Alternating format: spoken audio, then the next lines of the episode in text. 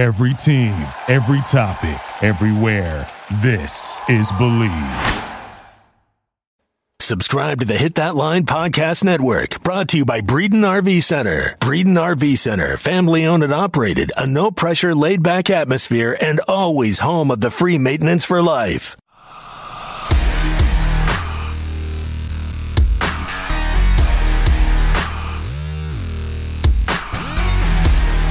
You're listening to the Hog Talk Podcast, part of the Believe and Hit That Line Podcast Network. With us on the line is the voice of the Arkansas Razorback, Chuck Barrett. A former guest of the show, Coach Mike Neighbors from the Arkansas women's basketball team. We have from ESPN's Around the Horn, highly questionable. Also a two-time Dan Le Batard Show Suey winner and a former heptathlete at Cornell, Sarah Spain. And we are happy to be joined by Martrell Spaight. Mr. Phil Elson, the voice of Razorback Baseball and the Ladybacks. Razorback Nation, welcome into episode 192 of the one and only Hog Talk podcast, live from the Heineman Services studios. I am your host, Kyle Sutherland, and we thank you, as always, for joining us. If you haven't already, be sure and hit that subscribe button, Apple, Spotify, Stitcher, wherever you're listening. Please be sure and do that and leave us a written review and a five star rating. Helps us get our name out there and reach more people. Guys, as always, the show is brought to you by Bet Online. They've got you covered for all the news, scores, and odds. Plus, the best part, it's free to sign up. Head to the website, betonline.ag, or use your mobile device and sign up today to receive 50% on your welcome bonus from your first deposit. Bet Online, your online sportsbook experts. I've got a special guest with me tonight to host. Longtime listeners will remember this man. He is actually still in our opening there in a, in a couple of clips, and he's the godfather of the Hog Talk podcast, originally known as the Hog Pen, Mr. Jacob Davis. Jacob, welcome back. It's good to have you, man. Hey, Kyle, this gives me chills. I haven't heard this in so long. You know, it's it's great to be back. Yeah, it's been a while since I know you were on in October with me and Kevin. The last time that you and I did one, man, it's probably been over a year. It's now, been a while, well over a year. Oh, and yeah. I got to apologize to you publicly. We've talked about this on the show a couple of times, but the last time we had you on, I was a little tired, I think, and I had a little bit of a a, a editing miscue. And the next thing I know, a couple of days later, I think Porter and Cabo had actually said something about this, but two days after we had posted the pod, I get on and I check our ratings, and we've got a new one. It's a three star, or actually, no, this one was a one star, I believe. I, I can't remember exactly, but it says that you know awful editing or something about good content, awful editing, and it mentioned about how this music just started going when somebody was talking. Well, you happen to be that somebody that was talking, and the next thing I know is our intro is playing as you're trying to. Uh, to make a point. So I do apologize about that. That's actually the only I've messed up on editing a couple of times, but that's probably the worst one that I've ever had. Well, you know, I've probably had my couple of blunders. I mean, I was around for the first hundred episodes, and gosh, dog, I remember it was it was hard editing a show back when you didn't really know how to edit anything, and so now, you know, I don't have to do it anymore. So that's really cool. Yeah, getting the sound. So now we're blessed to have a soundboard right here next to me that makes my right. life so much easier. Used to, we'd have to just eh, we'd record the content and we would add music or add this and add that. Now I just pretty much just take it off the soundboard, upload it to my computer, and it's uh, it's good to go. But um, yeah, definitely look forward to talking some sports, some Razorback sports here. We'll start off with softball. They fell in the quarterfinals of the SEC tournament, one to nothing. They were the number two seed and lost to number seven Tennessee. Mary Haff pitched another gem. Now, that, again, they lost one to nothing, and that one run for Tennessee was a home run. But besides that, uh, she was just great. Uh, she pitched, she gave up. Uh, I think it was maybe just two or three hits. Besides that. But uh, Mary Haff just been one of the best players in the country this year overall. There's a reason why she's one of the finalists, top 10 finalists for the player of the year, and uh, just a, a phenomenal performance overall th- throughout this entire year. And you didn't have Braxton Burnside in this one, which was big time hurt. I mean, this this team, Jacob, they've had an incredible season, but they've been in a little bit of a hitting slump this year. They just or, or this uh, last couple of weeks, really mainly in the LSU series. You saw a couple of low scoring games. I know that they ended up winning that winning that series, but nonetheless, um, you know, as we get into regionals here, the ultimate goal is not the SEC championship. It's good to win it. They've got a share of that with Florida in the regular season, but here we are, you know, here uh, just a week out before we start the regionals, and that's when it really all means something. Yeah, you're right. No, Mary Haff. I mean, hats off to her. I know, I know you guys have talked a lot about this whole softball team, but she's the ace. I mean, she has been so impressive this year. I mean, obviously, she had seven innings pitched today, only allowed two hits uh, on one earned run today. Um, I mean, she had a pretty good, solid performance, uh, nonetheless. Yeah, and they do they they have been on a slump as of late. I mean, I'm looking at the uh, at bats right now. They had 22 at bats and only one hit. Yeah, both both pitchers. It was a pitcher's duel out there. I watched the first uh, four or five innings before I had to leave uh, for supper time, and I mean, I would I I have not ever you know really watched a lot of softball up until this past season. And uh, I've watched a little bit with Danielle Gibson and Braxton Burns. So I've kind of watched, I mean, because it's been trendy. I mean, you go one in 25 in SEC play, nobody's watching you. And all of a sudden, three years later, here you are, the best team in the SEC, uh, 40 and nine overall. And, and now all the eyes are on you.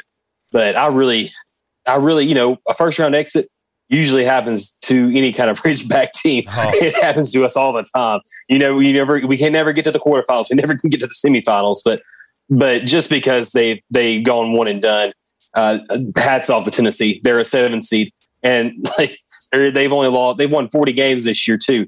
It shows how uh, much depth there is in this conference. Yeah, t- Tennessee's Ashley Rogers has just been dominant on Wednesday and Thursday pitching. She only gave up, like you said, that one hit pitched a complete game uh, and had 12 strikeouts. Now, now, Mary Haff, I believe she had eight strikeouts of her own. We pull up her stats. She she had or five strikeouts of her own. So, like I said, she gave up that that one home run, but besides that, just gave up two hits, struck out five. She pitched a complete game as well. So, you know, she did what she had to do. Just didn't get much help from. Uh, didn't really get any help from uh, the, the girls at the plate there, but no. You know, Jacob, that's like like we said, it, it's really just what it boils down to is what it, it, comes to regionals, and it looks like it's pretty much all but decided that the Razorbacks are going to host, but you got to hope they can at least do something because I and I'll say this after the women's basketball team lost to Wright State in the first round of the NCAA tournament, we, we praised them all season and, and what a phenomenal year that they had, beating two top five teams, but I just got to say, if the softball team goes and they lose in the first round there,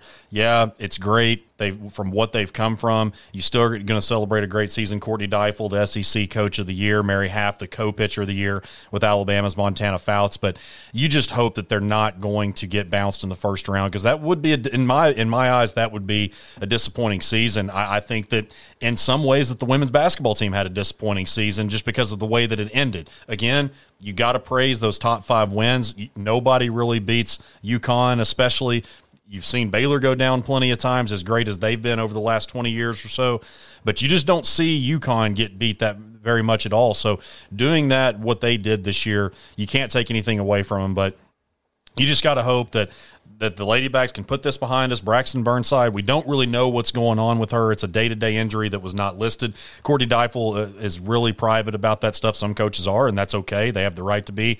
A couple of weeks ago, Autumn Storms had a, I think it was a back injury that she wasn't really disclosing until after Autumn had come back. And so there, that's just kind of, you know, how she uh, chooses to go about those things. But we will find out on Sunday the seating for the Razorbacks. The, that is going to be on Sunday night at 8 p.m. That's uh, Central Time. That's so 9 p.m. Uh, Eastern for any Razorback fans on the East Coast, and so on ESPN with Beth Mowins along with others. And Jacob, I don't know. I don't know if you said you don't uh, watch a whole lot of softball. I guess it's Beth Mowins actually is how you pronounce her name, but mm-hmm. she may not be yeah. the greatest at, at commentating on football, but she is amazing with softball. She's even really good with baseball too. I, I love listening to her, and uh, she hosts a really good show when they do the selections. Oh yeah, I like I like all the lady announcers. I'm not biased at all. Uh, I think uh, Doris Burke, Miss Mallins. I mean, Holly Rowe, oh, amazing. Yeah. Of course, Holly Rowe more of a yeah. more of a sideline reporter, but um, yeah, know, of course, overcoming cancer. Her, she's got a great story as well. But yeah, Holly Rowe, all them. I, I, just love that time of year when you you hear the uh, during the postseason, especially that that theme right. music. Uh, and so we're there. We're just a week away from softball, and we're getting really close to uh, with baseball as well, which we'll get into. You're right. here in a later segment, but We'll get into some uh, recruiting here. Jacob, I know that's something that you and I have done a lot of podcasts about oh, yeah. here in the past. That's something that you cover there with the Arkansas Fight, which I guess I forgot to mention there in the opening. Jacob is the managing editor of the Arkansas Fight. You can catch all of their content at arkansasfight.com, and they're also on all the social medias as well. You are Arkansas Fight on pretty much every social media platform, right? The Twitter, yeah, Facebook. Yeah. And so, yeah, you can, yeah, and you can always catch some recruiting stories and all, all the stuff there on the site. Uh, plenty of great stories, and he's got some great writers that uh, do a, do a phenomenal job. But one thing that we forgot to mention on Monday's show, Amarian Harris four star offensive tackle out of Pulaski Robinson High School, six seven, about 370, 375. He turned down offers from Bama, OU, Georgia. He's got them all across the board. I think Bama actually was his first offer or one of them in like ninth or 10th grade. So this kid has been making noise since a very young age. His dad, Elliot, was a defensive lineman on those teams in the early 2000s with, with Jeb Huckeba. Um, oh man, Tony Bua. I was, I was going blank on some of those names. Ken Hamlin, those great defenses of the early 2000s. And he committed on Mother's Day to the Razorbacks. Now, the, our class, Jacob, right now ranks 12th in the country. You got to think that's probably not going to last. It's going to be really, really tough for the Razorbacks to finish with a top 20 class. Right now, they're fifth in the SEC. You know, I'll say this about Sam Pittman. We, we've mentioned it before, but you just got to continue to admire the way that he is hitting the recruiting trail he, he let a couple of coaches go. Allegedly, some of those, re- like John Cooper, for instance, at tight end, Derrick LeBlanc, which there were some rumors that he had been wanting to go to the NFL for a little while, our former defensive line coach. They let a couple of coaches go, allegedly because Sam just wasn't really too pleased with the way that they recruited. And they didn't score the players that he felt like they could have scored. That just shows how serious he is. And they had a pretty respectable class last year but he knows what it takes to win in this league. He's been at Georgia. He's seen the kind of guys that they can get there, and he knows what it takes to get to SEC championships. And he's showing again, and this coaching staff is showing again that they are really serious about it. Uh, once again, getting a player of the caliber that Amarian Harris is. Absolutely. And you, you look at it, yeah, Alabama was his first offer. And anytime Alabama, usually they can get anybody who they want. I mean, you you say, hey, you lay those six uh, national championship rings on the table as you walk in and say, hey, I just want you. You're probably not going to play a lot until you're a junior or a senior, but I want you. You're six seven, 370 pounds. You're, I mean, you're you're exactly what Alabama likes to have on the offensive line. You know, it, it's it's exciting because you can say Sam Pittman obviously didn't walk into my living room, but he was sitting there in my living room on Zoom telling me exactly how he wants me to be. And I can tell him right now that, hey, I've got the highest paid center in the NFL right now, the Detroit Lions, Frank Ragnow. What you going to say to that? You know, no, but not a single player in Alabama, not a single player in the whole entire country that played college football that's now in the NFL that's a center is not as highly paid as Frank Ragnow. That's a testament to uh, Sam Pittman. He got him to Arkansas. And I guarantee you, that's what old Sam Pittman can say to these big offensive linemen, and Brad Davis can say to these big offensive linemen. Look who I've coached. Look who I put in the league. And Amarian Harris and Andrew Chamblee are going to be the next two guys that on, are on the Arkansas Razorback offensive line that are going to play professional football. Yeah, Andrew Chamblee, 6'6, 285. I think he's actually closer to around the 300 range the last time I saw him. I mean, not that I can eyeball that really well, but he's another big one as well. And his teammate, Nico Davillier, which another highly recruited guy. There's some that are saying, I've heard anything from Auburn to Georgia. I haven't heard Arkansas very many times for Nico. Now, that's just he said, she said type stuff. He announced, right. I believe it's June 27th that he said that he's going to announce. Now, you know, he does have family for, we've mentioned this before on the show that he does have family from Louisiana. Uh, his family was actually a, a, Katrina refugee, and I've shared this one before too. That when I was talking with him last summer, I did an article over him back. I think it was in July or August, and we're talking on the phone. And I don't really think about how old I am sometimes. And I mean, I'm in my early 30s, but still, you know, it's been a while since I've been in high school. And I was asking him about that whenever they moved here, and he had told me that they came from from Louisiana during the, those times. And I said, "Oh, what were you? Maybe five, six? He was like, "No, I, I was one. I was uh, just in diapers, basically." And so that just kind of tells your age, how uh, how how quickly time passes. Yeah. But but yeah, Nico is uh, another really good one. Man, that kid is just a freak athlete. Really, oh, yeah. how all of his offers began to roll in. It all started with a dunked ba- a crazy tomahawk dunk basketball and they sent it out to coaches. And Brent Dearmon, who is now at Middle Tennessee State, the offensive coordinator there, was at Kansas. He called and offered, and that's pretty much when they all began to start rolling in last summer. But but Jacob, you look at this class, like I said, 12th in the country, fifth in the SEC.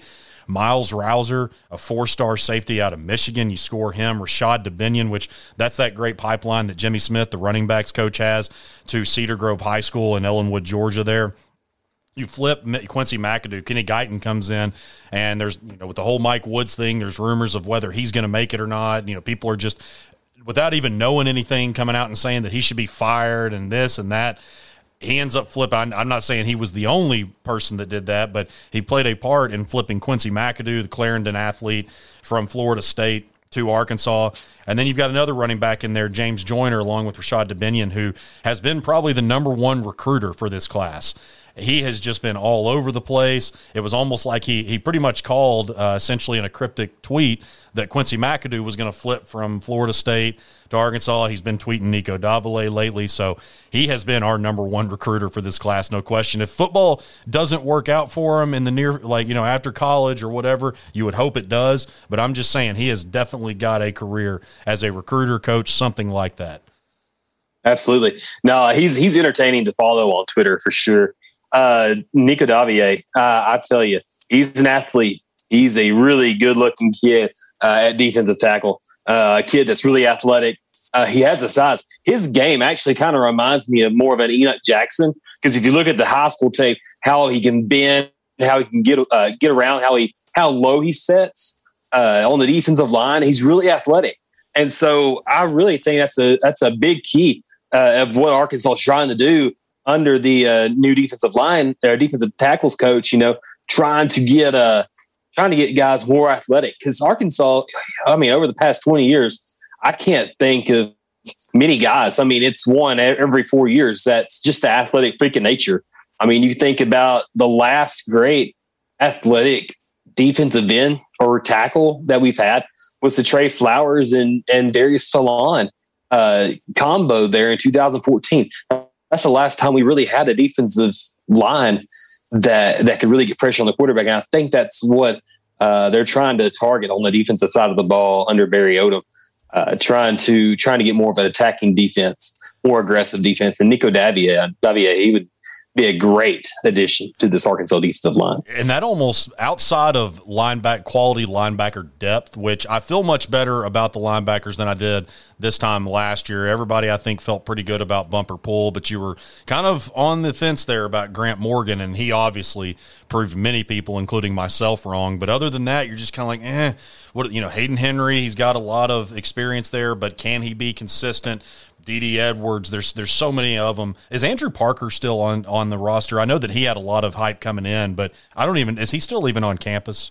He's he's still there. He's just he's battled a lot of injuries. Yeah. I think he had a knee injury as soon as he got to campus. The guy looks the part out of New Orleans, Louisiana. Six foot two, six foot three, like 240 pounds when he came to campus as a true freshman. You're just like, this dude's going to be a stud. Texas A&M and Texas came in late on him. We beat both of them got him on campus, and he just really hasn't materialized as as a hog yet. But we'll, we'll see. I think. I think you have. I mean, this is going to be what his fourth year on campus. I think he was a I think 2018 was, yeah, guy. Yeah, he was he was Chad's was, first yeah. class uh, because I think that was so, really shocking because everybody thought it was going to be like you said A and M or Texas. It was pretty much going to be one of those schools, and so yeah, he's been around for a little while, and then you've also got guys like Kelin Burrle. I'm sure I probably pronounced. I, I was telling Cabo and Porter last show that I went until the final seconds without saying somebody's name wrong or or mispronounced. But uh, yeah, Kelin Burrle, what is he going to do? Guys like coming in like Christopher Pooh Paul. So there's a lot of questions there, once you get past Grant Morgan and Bumper Pool, and as we saw last year, those guys played hurt a lot, and they actually both of them mm-hmm. missed a game or two. And so I, I, think Grant, I know Bumper missed a game. I can't remember if Grant actually missed a full game or not, but yeah, right past there, it's it's really a lot of questions, and then the pass rush. There is no question. I think that we all know what the secondary can do. We feel we have a lot of faith in them. Just Greg Brooks and and of course Jalen Catalon, who I think is without question the best safety in the SEC, arguably the country. I don't want to say the entire country because I, I haven't watched every single person no. or didn't watch every team last year, but yeah, it's really a question. Mo Brown too. Yeah, Montaric Brown. There, there's yeah. there's all kinds, and then even Ladarius Bishop that made a lot of progress later on in the season, and so it's really that you know that pass rush and and the linebackers past Grant Morgan and Bumper Pool are going to be uh, the biggest questions going into next year on the defense, and that seems to be what the area, some of the areas that, that this coaching staff is recruiting, and so it's uh, very refreshing to see. But we're up against a break, and we when we return, we'll discuss Arkansas's new basketball assistant coaching hire and preview the Tennessee series. Stay with us. You're listening to the Hog Talk podcast, part of the Believe and Hit That Line podcast network. With American National, you get a dedicated agent who will help you make well informed decisions about protecting your lifestyle. Call us today for a free review of your commercial, home, and auto policies, or to learn more about our customizable farm and ranch insurance. Let the Atkins Agency be your agency of choice. You can visit us on the web at theatkinsagency.com, call us at 501 428 0877, or connect with us through Facebook. Go Hogs! Located in Fayetteville, Wrapology is your top spot for banners, signs, and wraps. From commercial fleet wraps, color changes, vinyl decals, and much more, they take care of you in a timely and professional manner. Call Wrapology today at 479 368 6490. Again, that's 479 368 6490. Tackle your to do list without breaking your back or getting your hands dirty by calling Heinman Services. Located in Northwest Arkansas, Heinman Services is your premier company to get those projects done that you've been putting off. Whether small remodels, lawn care, carpentry, and much more, they take care of you in a timely manner with exceptional customer service.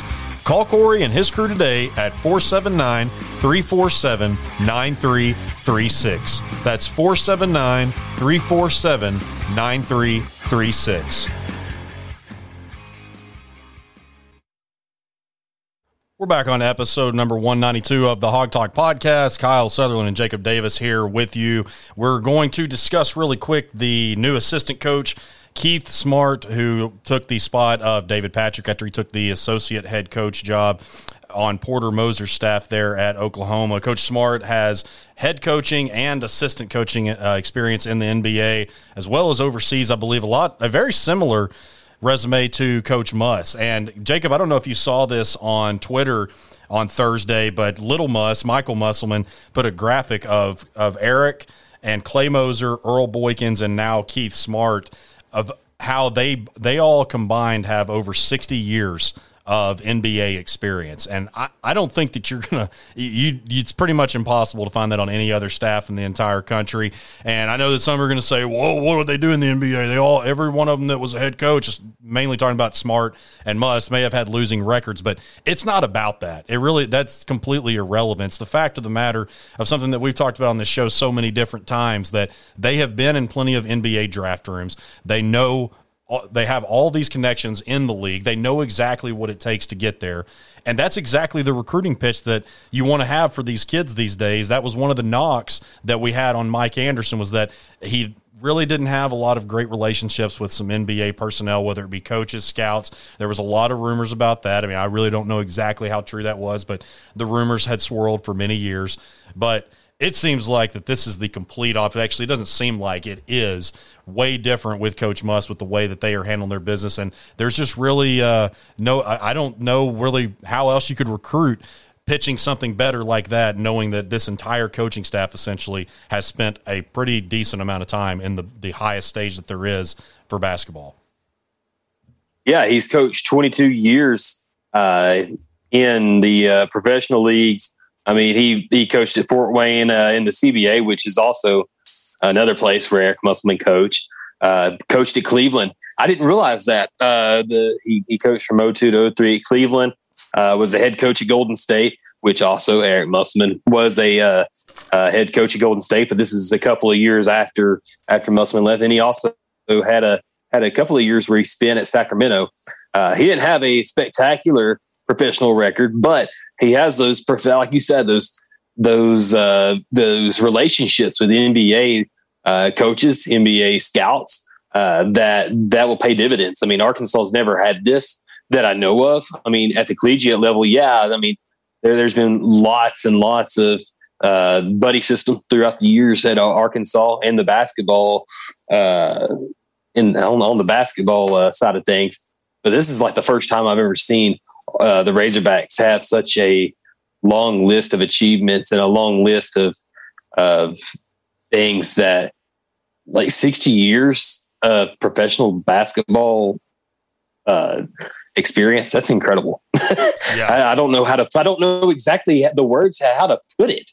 That that just that it's remarkable uh, what Musselman and and what Yurachek is doing. I mean, that's I mean a high five and a tip of the hat to uh, to Hunter Yurachek for the job he's done and, and getting Eric Musselman here. Nobody, everybody knew he could be good, but nobody knew so far so good. Well, and you hate to lose a David Patrick. You hate to lose a Corey Williams. You even hate, hated to lose a Chris Crutchfield because all three of those yeah. guys have proved what phenomenal recruiters they are. Chris Crutchfield, yeah. he's of course uh, he's of course got uh, Trae Young and Buddy Hield as his guys that he brought into Oklahoma. Mm-hmm. Corey Williams was the staple for bringing in when we had Devo Davis on the show back in yeah. it was February. He had said you know Corey Williams was a big reason, and Corey Williams was an Oklahoma State alum. Devo right. said that Corey Williams was one of the main reasons why he had decommitted from there and came to Arkansas. He was the staple for that top five 2020 class. And then David Patrick, of course, he he's brought in a lot of guys from Australia that have done really well. Of course, Ben Simmons, uh, Del, Matthew Dellavedova, yep. I think is how you pronounce his name. Another name that I'm, uh, I've known who he was. Deladova. Del, or Deladova, and I've known who he was since yes. he's been with the, the Cavs on those Cavs. NBA championship team with LeBron. But um, yeah, as y'all can tell, the uh, the pronunciations are not always my strong point. But so you let's be honest guys. though. Or go ahead. Let's be honest though. Would anybody know who Deladova was if it wasn't for LeBron? Oh, no, absolutely not. And he became he became a sensation. He became an absolute he's great. sensation. He's he was awesome. Like, he was kind of like how it was with uh, Jeff Heath, the safety that we yeah. had for so many years that was awful for the Cowboys. There was always a joke that he was the greatest Cowboy of all time because when he did make a play, it was a huge one. It just wasn't very often. Was, I kind of yeah. feel like that's how it was exactly with right. Deladova too. But but you lose these three guys, and yeah, it's a big loss. But at the same time, too, you feel like he could even promote from within. Whether it would have been Earl Boykins, I don't know that he's. I didn't really think that he was going to promote Michael Musselman yet because Michael's still pretty young. He's like in his early 20s. I don't even think he's 25 yet. So he's going to be a coach. There's no question, like a probably a head coach at the high collegiate level, but it's going to take him a little bit of time. I'm sure he probably wants to learn. He's it's in his blood, and then he can he's in a great position to uh, to be where he is right now. But Muss just has so much to pick from because Jacob he doesn't just have connections in the NBA, so many connections in the NBA. He's got them from guys over which I, I don't think that he would bring somebody in overseas, but he's got it at just about every single level. So as long as he's here, you got to feel like that not just with him, but with this staff overall, we're going to have second to none almost. Absolutely, yeah, I agree with that. And, and the recruiting I mean, who doesn't want to play for coaches that have 60 years of experience? I mean, I, you look back at it, and, and I remember Calipari, Kentucky. Uh, he did a graphic like that a few years ago, and it just showed like all the players that they recruited. I mean, I mean, they they've done a great job over and over and over again over there at Kentucky, and that's the great way. I mean, being able to market that stuff too on social media, where kids' eyes are all are at, like ninety percent of the time is on their phones, and, and it's just right there. And you know, all all it takes is just one time for you to see a graphic or, or and, and it gets your interest it piques your interest. And i mean i'm still like that at, at uh, nearly 30 years old. If i see something like a, razorback related that that looks interesting i'm going to click on it and i'm going to read it. And and if i see something now like baby related i have a i have a daughter on the way and i and i see something baby related i'm thinking that looks pretty cool. I'll click on it. That, that's the way things are these days and, and being able to have accessibility to to your uh, to the program that you like right right now is uh, another thing. I know I'm probably chasing uh, rabbits right now, but uh, you know the access to to kids these days is, is second to none. And like that graphic uh, that you were talking about earlier, it can it can pull some eyes over there from from the Kansases, from the Kentuckies, and uh, all the other big blue bloods, and they're saying, "Oh, why not Arkansas?" Yeah, it's funny you mentioned the graphics there because I, I, actually was scrolling through Twitter a little bit before we recruited, or before we recruited, before we recorded. talking about recruiting, I got that word in my mind. Yeah. And I noticed that last in April, Muss was number two for Twitter impressions instead of number one, and he had said he spent too much time on the road recruiting or whatever. And so th- that's just how competitive that guy is. He doesn't want yeah. to be just number one on the recruiting trail in basketball. He wants to have that because he knows how important it is. He wants to be number mm-hmm. one in that because he wants to continue to get those impressions and, and understand the importance of social media. But speaking of recruits, that was another thing that happened this week. The Razorbacks pulled in grad transfer from Texas A&M, Jaxson Robinson. He was the 67th overall player in the 2020 class. The 13th ring. I, I, guess he's he's more of a uh, kind of like a type of player that Muss likes. He can play multiple positions. He was listed as the 13th mm-hmm. ranked small forward coming out of, of, high school, but but also listed as a shooting guard too there. So yeah, uh, I guess that's what he. I, I, didn't really watch Texas A&M at all last year, besides our game that we had with them. Even though the first two got canceled like a million times, it seemed like. But uh, I never really saw him play. I know he didn't get a whole lot of playing time. Jacob, I know it was like two points per game in like 13 yeah by one rebound yeah yeah but they and people also have to remember that they did not play for an entire month literally i was they about to say that they didn't too. do anything yeah. so it just kind of seemed like a tough situation over there i think buzz williams is going to do a good job he's actually i'm not a big a&m guy like most arkansas fans aren't some that's their most hated team. Most people know that mine would be Ole Miss. I don't really have a problem with the Aggies that much, but I, I love Buzz Williams. I think he's a great coach, a great guy. But uh, yeah, things just didn't really go for them this year. But that's a big pickup for us because that's just again another player that can play so many different spots on the floor for you, and that is a the positionless players as they call them. That's exactly what Muss looks for, and it's clear in oh, the yeah. transfer portal, even in, in recruiting and too. And so, big pickup there for Jaxson Robinson. They've just continued to do work in the transfer portal. And so the final segment that we will be talking about is the baseball series with Tennessee this weekend. The Razorbacks will go into Knoxville and face their former hitting coach, Tony Vitello. And it is going to be full capacity, which the Razorbacks announced today. Hunter Yurachek announced on Thursday that they were going to go 100%. He had said on halftime, and I, I mentioned this at the end of Monday's show. I had asked the guys, like, hey, you know, he, told, he said on halftime – that a couple of weeks ago that they were not going to go to full capacity this school year. And then I was like, well, regionals and super regionals are technically after the school year. So is there some kind of loophole there? And we didn't really think that that was going to happen, but he did indeed announce on Thursday that the Florida series will be full capacity. So Baum will be packed out for the first time since oh, what what what is that, Jacob? I guess February of 2020, sometime in there, right before we got shut down. The so 14 months. I think it was the Grand Grand Canyon series last year. Yeah. yeah.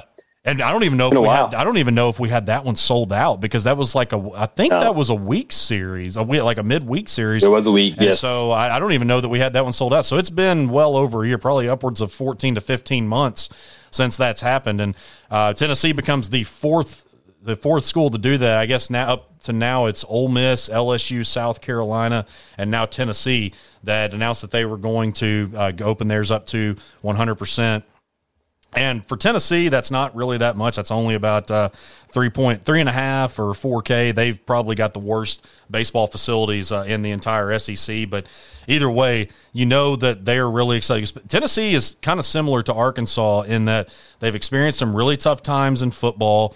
They've had a pretty good basketball team over the last couple of years, but their baseball teams come out of nowhere. And Vitello has done an, an incredible job there. I, I, still think I think that they're one of the top four teams in the SEC, but you got to say that kind of loosely because I really do feel like it's Arkansas and Vanderbilt, and then maybe right under them it's Florida, and which of course Tennessee did win the Florida series. The only series that they have lost is the the Vanderbilt one. So uh, other than Arkansas, they've only so Arkansas is of course perfect in the SEC, and then Tennessee's just lost one series, and so definitely a tough team, but I, I still And I'll eat my words if I have to. I mentioned it on Monday's show, but I still do not think that they really can compete with the Razorbacks for three games. I just feel like Jacob that maybe they'll get them there in like a Saturday or something. I don't think that we're going to sweep it, but I definitely do think that we're going to win it. I just think that we're too powerful of a team. look, it all comes down to pitching and where where uh, Tennessee's pitching is. So that that's that's what I want to see. And and you know, just from what I've seen out of them, I mean they they allow five, six hits of, or runs a ball game, and then there's some nights in the SEC where they pitch one, uh, one or two. I mean, it's it's going to be a tough outing. It's on the road. It's going to be in front of a big crowd. But I, I've come to think, look, if they can just get two out of the three and go on into uh, the SEC tournament, not the SEC tournament, but uh, on to Florida next week and into the SEC tournament and, and, have that momentum going, continuing on. I mean, the Hogs haven't lost a, a series yet this season. So, I mean, why bet against them now? Yeah. Obviously, there's obviously there's some guys on this on this Tennessee team. Sorry, that that do have some up in the bat, but I mean, I think Arkansas has a chance here to to get another one on the road. Yeah, and it all starts uh, with, with, Tennessee at the plate. It's Evan Russell. That guy's got 12 home runs yep. on the year. He's batting 244, so he doesn't have the highest batting average on the team, but he is a force at the plate. He hit three home runs against Jack mm-hmm. Leiter and, and Vanderbilt in the game two that they won there. Then you've also got Luke Lipcius nine home runs, and another nine home runs from Jordan Beck. So these guys, they've got 65 total on the year. And so they can do some things at the plate. And I, I could definitely see this being a, a, a some high scoring games. And but then again, you know, we think that it's going to be some high scoring games. It could probably end up being some low ones like we had against Georgia. You know, a three to nothing, and then a five to three, and seven to three. Which you know, seven to three, I guess you can't really say is low, but for some of the the games the Razorbacks have had, that definitely is. And and like you said, Jacob, it is going to come down to pitching. The, on Friday, you can expect to see Chad Dallas for them. He's got a 3.86 mm-hmm. ERA this year, and he's he's given up he gives up about five six hits a game. So that's something to look for on Friday night. Him versus Wicklander. You feel really good about what you've got with Wicklander there. He can go five six sometimes even seven there. And if he goes seven, that means Kopps is coming in automatically. Sometimes you're going to have mm-hmm. Monk come in there or Caleb Bolden or whoever. Typically, Monk on a Friday night there to maybe get you a couple of strikeouts, which we, we covered that on Monday's show. But and then on Saturday, you expect to see Will Heflin. He's a lefty, 4.17 ERA and he's had 51 strikeouts, so he has the least amount of all the of all the starting pitchers. Chad Dallas, that I just previously mentioned, he's got 87, and so they've got a couple of relievers too that have, have done some good things. Uh, Redmond Walsh and Kirby Connell both have some mm-hmm. decent ERAs there. They've had around 20 performance or 20 appearances each there. But the big question for me, Jacob, for Arkansas's pitching, I am most concerned from about – Saturday in the fourth, fifth inning, whether Pallette begins to struggle or if when he gets pulled, it's the relief pitching after him. I don't trust the relief pitching that we've had so far on Saturday. It's just not. Zeb Vermillion's just been a liability in particular there. Ryan Costeiu, you just don't know what you're going to get. He'll come out and he'll throw some strikes, but then sometimes it's just kind of up or down. You just really don't know what you've got with him always. And so it's really from the fourth or fifth inning on Saturday until usually Kopps comes in Sunday that I uh, yes. just can because you just can't on, on, Sundays whether it's Bolden or mostly been Lael Lockhart and I know this is some of this is a repeat of Monday's show but it, you just don't know whether they're going to be able to get out of the second or third and I'll tell you I, I, I looked at what we did against Arkansas State and I, and I know you're going to look at their record and you're going to say they're they're not a good team at all but Jacob they scored some runs this year they've put 10 plus on Mississippi State OU, Ole Miss. Ole Miss. They mm-hmm. almost, I, I, think they almost beat Ole Miss. They did beat OU in one of those games. So Arkansas State can score some runs, and we pitched really well against them. And, and a guy oh, yes. that I would actually like to see a little bit more is Heston Tole. Now, he hasn't had, he's only had about 4.2 innings of work this year, but he's only allowed a hit and he struck out eight. I don't know really what you have to lose right now because you just don't know, especially like I said on those Saturday relievers. You don't really know what you've got. I'm not saying he should be like a Sunday start or anything like that, but I do think you should maybe give Jaxon Wiggins the start Sunday. Uh, we, we thought that that might happen against Georgia last week.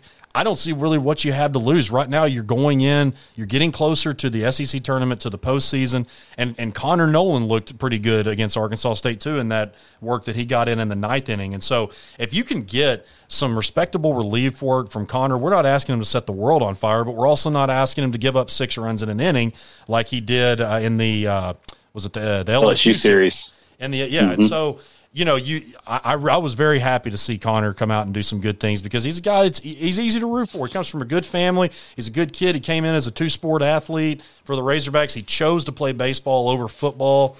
And we thought that that was going to be the best decision for him as he was our Friday night guy before the season ended last year and got shut down.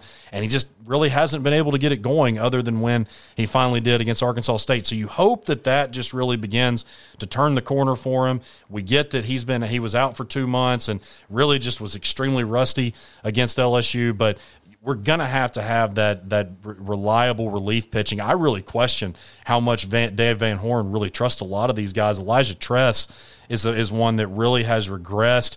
He he was just not on the other night, and Dave came out, took the ball right from him, didn't even look at him, just essentially no. said, "Look, you know, we got." It. And he he has been quite impatient this year because he's going to put guys out there that are going to throw strikes. You haven't seen Matt Hobbs visit the mound a lot. It's normally Van Horn going out there to make a change. And in a way, that's a good thing because it's showing, look, we need guys out there that we can trust because it's very clear that this could be a national championship team with what they have done. They've been the consensus consensus number one all this time. And so I really do believe that it is about time. And look, I'm just a guy talking behind a microphone. I don't get paid thousands or millions of dollars to coach. I don't think Dave's quite hit the million dollar mark, but I don't, I haven't coached all these years like he has, so my opinion is completely irrelevant. But I do think it's about time to maybe give Jaxon Wiggins that start on Sunday. I think that he maybe showed you enough against Arkansas State. He probably should have gone one more inning, maybe, but they did have him on a pinch count, and I think that it's time to maybe give him a rip. Yeah, I agree with that. Uh, Jaxon, if he can, the thing is, he throws with so much power and so much speed that sometimes, as a true freshman, you kind of have to figure out how can I balance the speed of my pitches along with the velocity and the accuracy. It's one thing to throw hard. It's one as another to throw hard and be accurate and throw strikes. And that's the question: Is he if he gets to start on Sunday, is he going to be able to do that? Uh, you know, and he's he's been my guy. I mean, he's a stud, and he's going to be he's going to be Arkansas's Blaine Knight before long. I mean, you, you look at him; he has those those big curly blonde locks. He's tall, long, throws hard. He's a guy that's easy to root for, and that you want on the that you want to to succeed. And then you have Connor Noland, who who would have thought that after two or three years on campus that he'd be just a a reliever now. You know, it's kind of a it's kind of something that you didn't expect. You thought he was going to be your big arm, but you do need those middle relievers leading up to your closers. And and obviously, I do agree with you with Zeb, uh, who I thought was the guy that would probably end up starting either Saturday or Sunday too. But there, you can only have three starters, yeah. and there there is plenty of quality pitching. It's just it, I don't I don't know if they're just not getting the work in game and they're just not confident in themselves enough or what it is. Uh, and and it's a lot of things. That's why I didn't pitch. I played a lot of first base and right field in my baseball uh, playing time because I sucked. and I couldn't. I mean, I couldn't hit the glove. I mean, the uh, Coach Lansdale. I mean, bless his heart down there in El Dorado. He was my uh, Pee Wee and and seventh, eighth grade, ninth grade coach uh, in baseball and he put me out there on the pitching mound in sixth grade, and I had him four or five years in a row coaching me. That guy, he had the most patience with me because I threw about five pitches.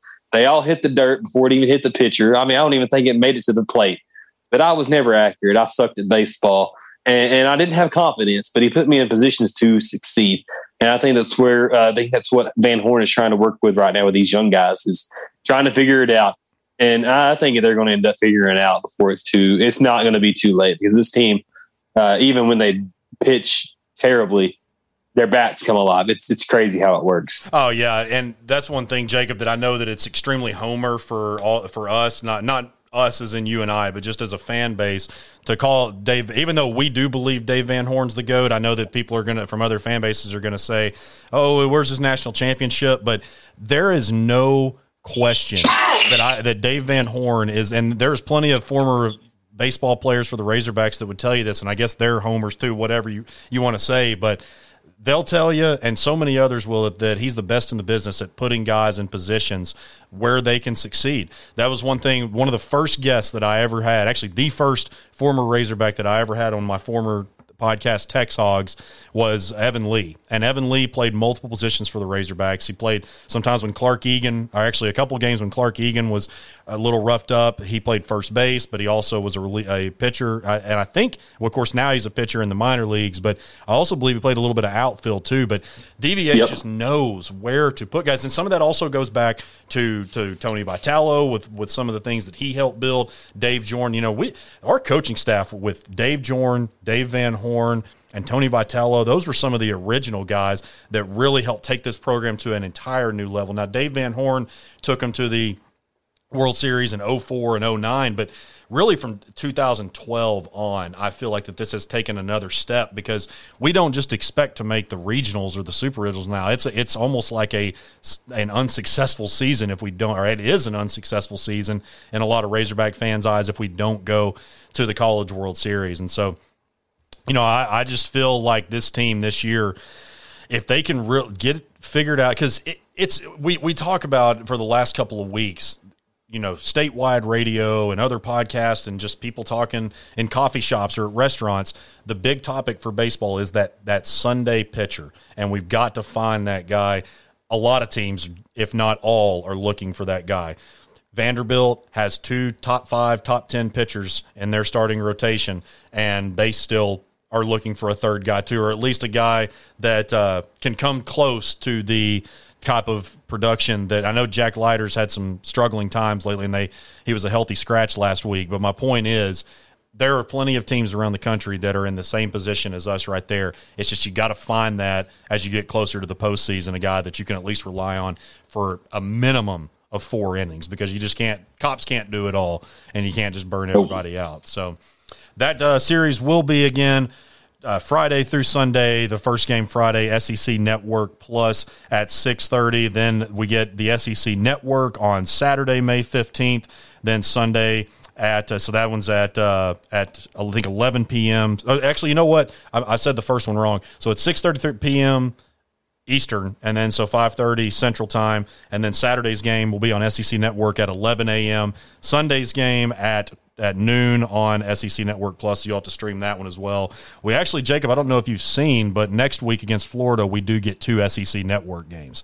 So we'll get to see uh, those yeah. on the TV, give our computers and our phones and all that good stuff rest. So, but Jacob, it has been a blast, man. Like I said, it's been a while since we've done this, at least just you and I one on one. And, you know, for those that don't know, Jacob is, uh, he's a big reason why I've been able, I'm not that I am anything at all, but he's a big reason why I'm in the position that I'm in. You know, with the hog talk and all that. I, I, I started writing for him when the hog when it was the hog pen way back when in 2018, and really just kind of blossomed from there. And uh, definitely be sure and check out his stuff at the Arkansas fight. It's it's incredible. There's stories. Pretty, I guess you guys post stuff pretty much daily for the most part. I know it's a little bit slow right now, but we but it's uh yeah, overall, we try to. Yeah, there's there's some great stuff over there and very interactive on. You guys even got a TikTok now, I think, right? Uh, hey, uh, that you post some stuff on.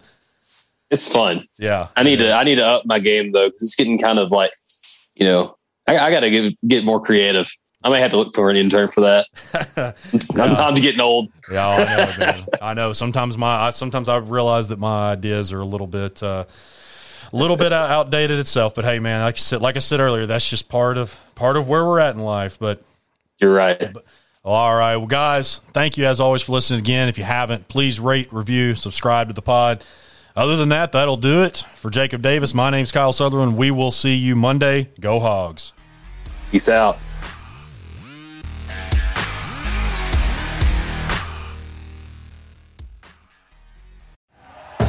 Thank you for listening to Bleav. You can show support to your host by subscribing to the show and giving us a five star rating on your preferred platform.